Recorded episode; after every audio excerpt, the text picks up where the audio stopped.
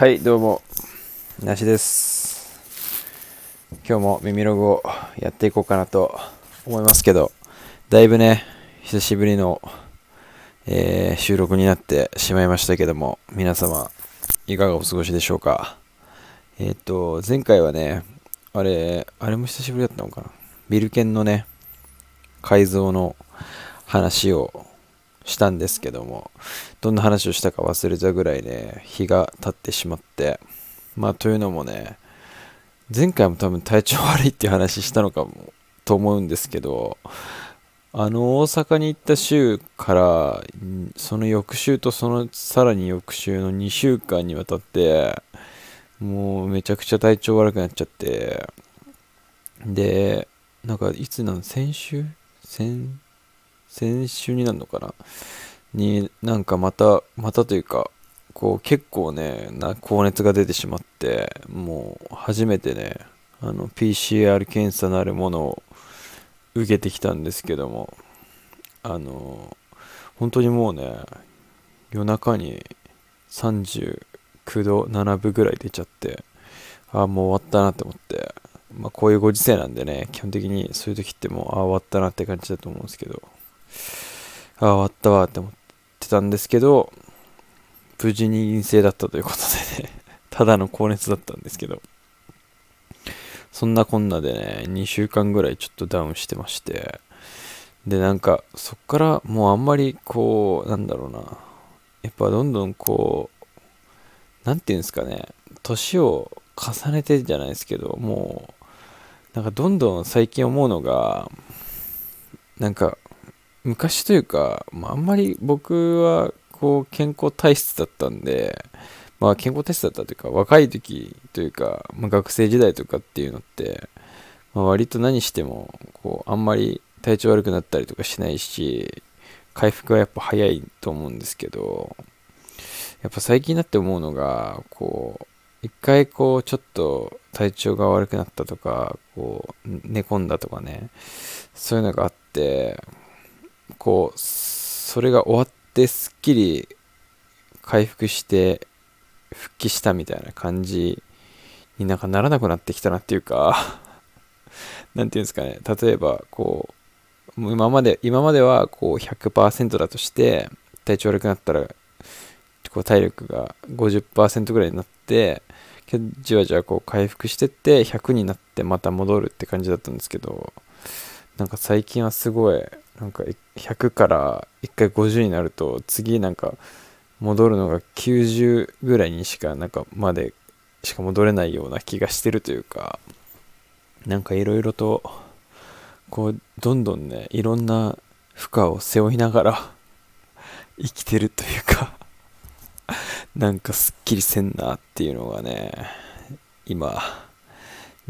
アラサーになってね感じている一つの悲しい変化ですけども、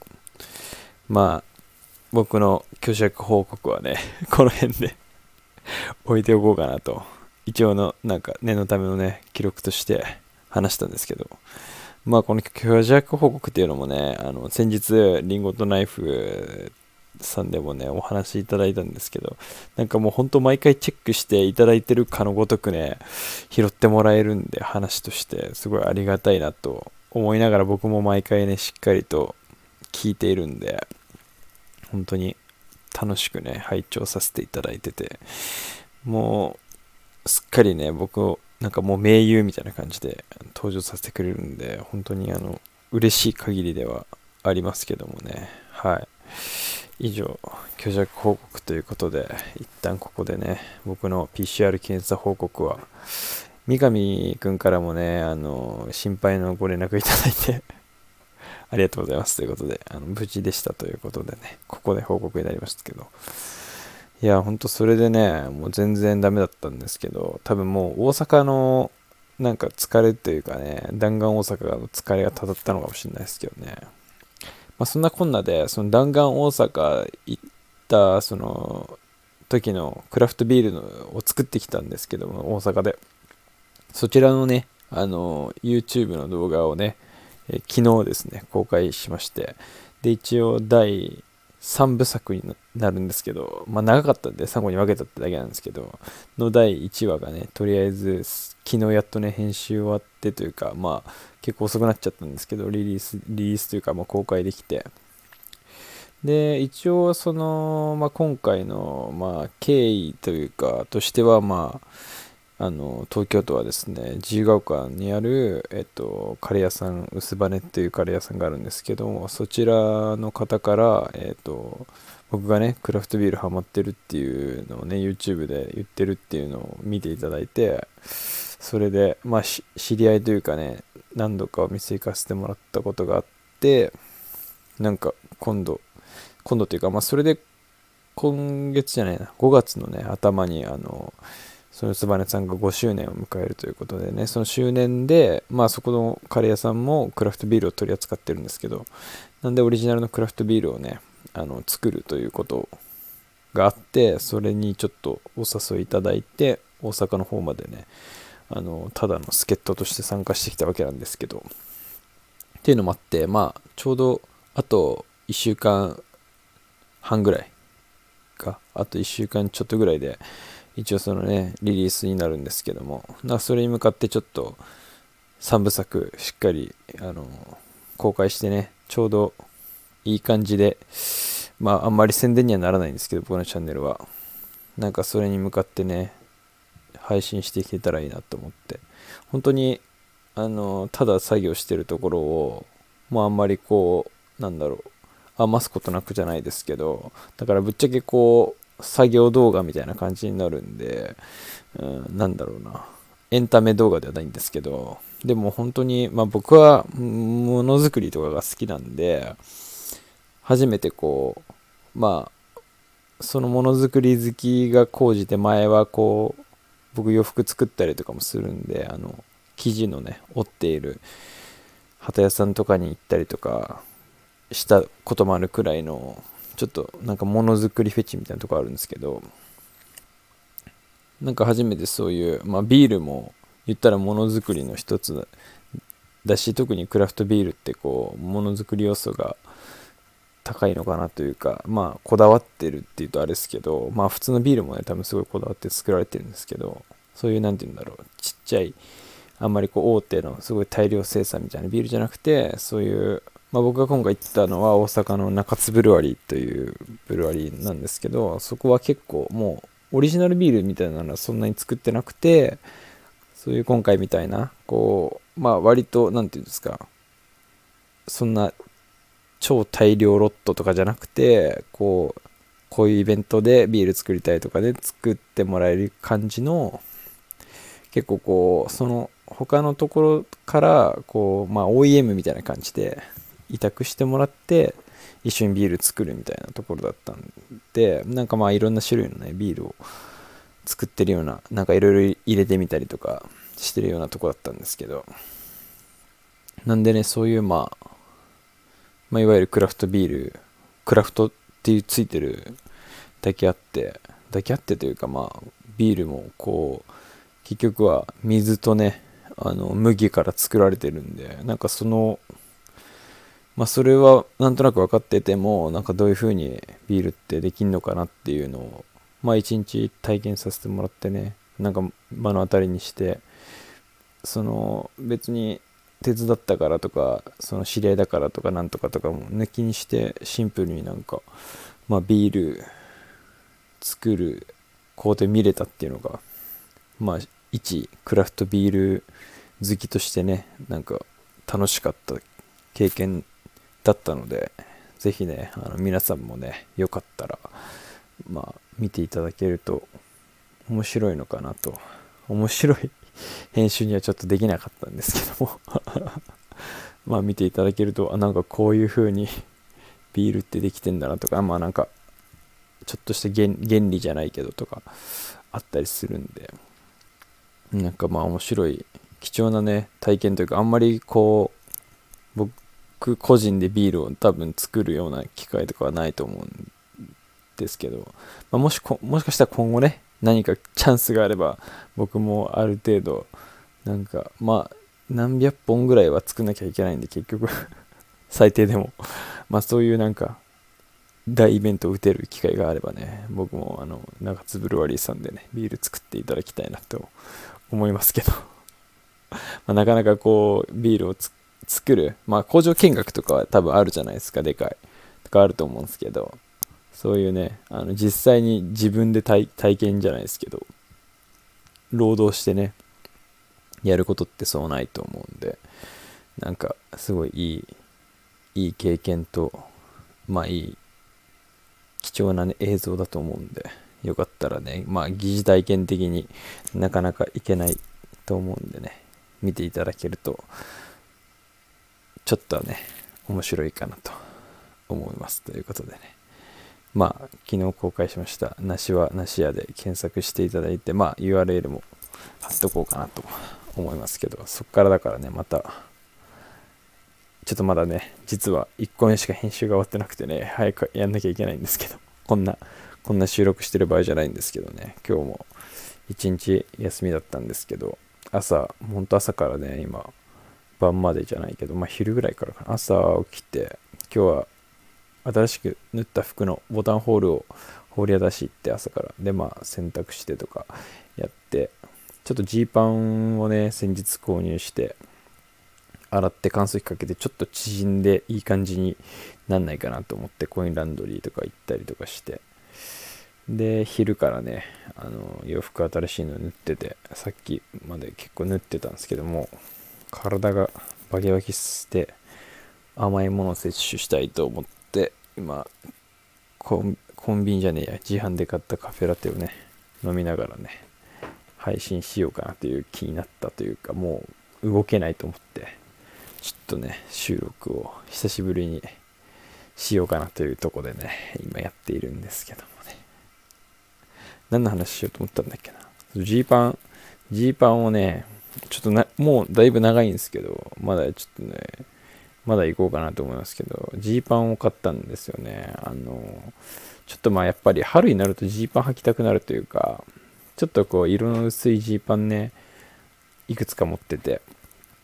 そういうのを履くとやっぱ春っぽくなるんで、ファッション的にも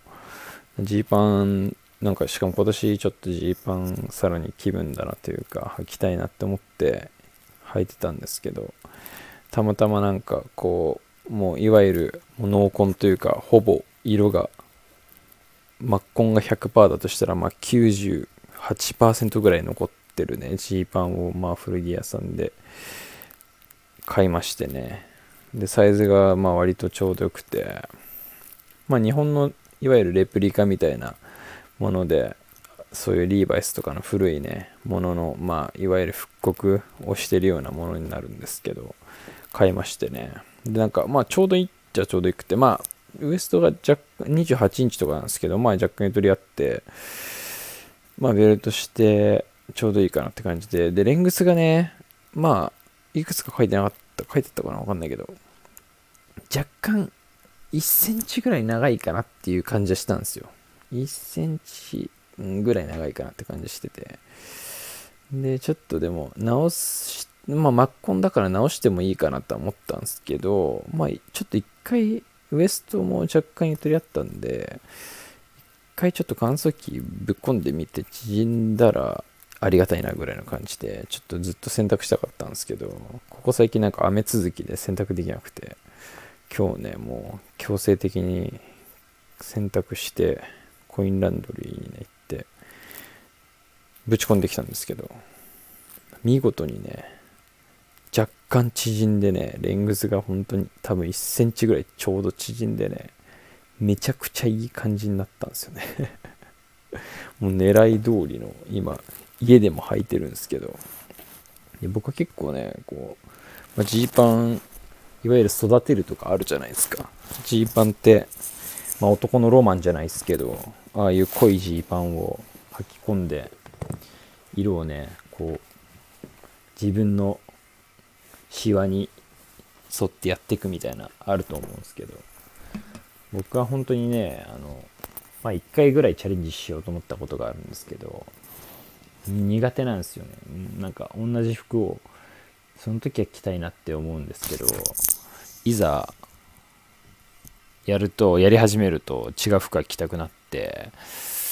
育てることに成功したことはないし、しかもこういうのって実は凄まじい年月がかかるんですよね。多分育てきるのに本気で3年間ぐらいとか履かない、毎日とか履かないと多分無理だったりとかすると思うんですけど、なんかね、いろいろ洗うとか洗わないとかいろいろあると思うんですけど、僕はなんかそういうのとかもね全然できないんで、まあ育てる名目では買ってないんですけど、なんか久しぶりに濃紺履いてみようかなということで買って久しぶりに履いてるんですけど、なんかやっぱ気分的には今年はちょっと薄い方が、なんかむしろ結構色が抜けちゃってるぐらいの方がなんかトレンディーというかわかんないですけど、おしゃれだなって感じがするんで、ちょっとあんま出番はないのかなと思いながら買っちゃったんで、とりあえずは履いてるんですけど、今日はまあ家で一日ね作業デイだったんで、途中までスラックス履いててその履きたいスラックスがあって、今日やっとねちょっと一発洗濯して、それも乾燥してサイズちょっと良くなってそっち履いてたんですけど、作業といえばジーパンだろということでね、ジーパンに切り替えてやってたんですけど、ちょっとウエストがねもうちょっとピタピタになってくれたらベルトしないでいいぐらいがいいんですけど、ちょっとベルトしないとね微妙っすね、微妙な感じでベルトが欲しいんですけど、今なかなかベルトが手持ちのベルトがちょっと長いベルトばっかりでね、尻尾みたいになっちゃうんで、ちょっと短めのベルトが欲しくてね、この間1個ちょっと買ってみたんですけど、なんかすげえ変なというか、まあユニークなね留め方をするベルト買っちゃって、なんかいいなって思って、ミニマルな感じで、で黒いレザーだったんで別に、で細めでもうで短めで、僕のこの条件的には良かったんですけど、そのなんか留め方がねユニークがゆえにちょっとあんまり使いにくいっていうのが一つあって、結局なんか微妙だなと思ってどうしようかなっていうところで、今ベルト難民になっているので、これを聞いている、ベルトの有識者の方々、何かいいベルトありましたら、ご一報いただけるとね、僕のベルト問題も結構だから細めの短めっていうか、なんて言うんだろうな、まあ何センチぐらいなんだろう、ちょっと具体的にはねわかんないんですけども、まあベルト黒と茶とかね2本くらいあると便利かなと思いますんで、ちょっと多分まだねいろいろ話すことあると思うんですけど、今日はこんなところで終わりにしたいと思います。それではまた。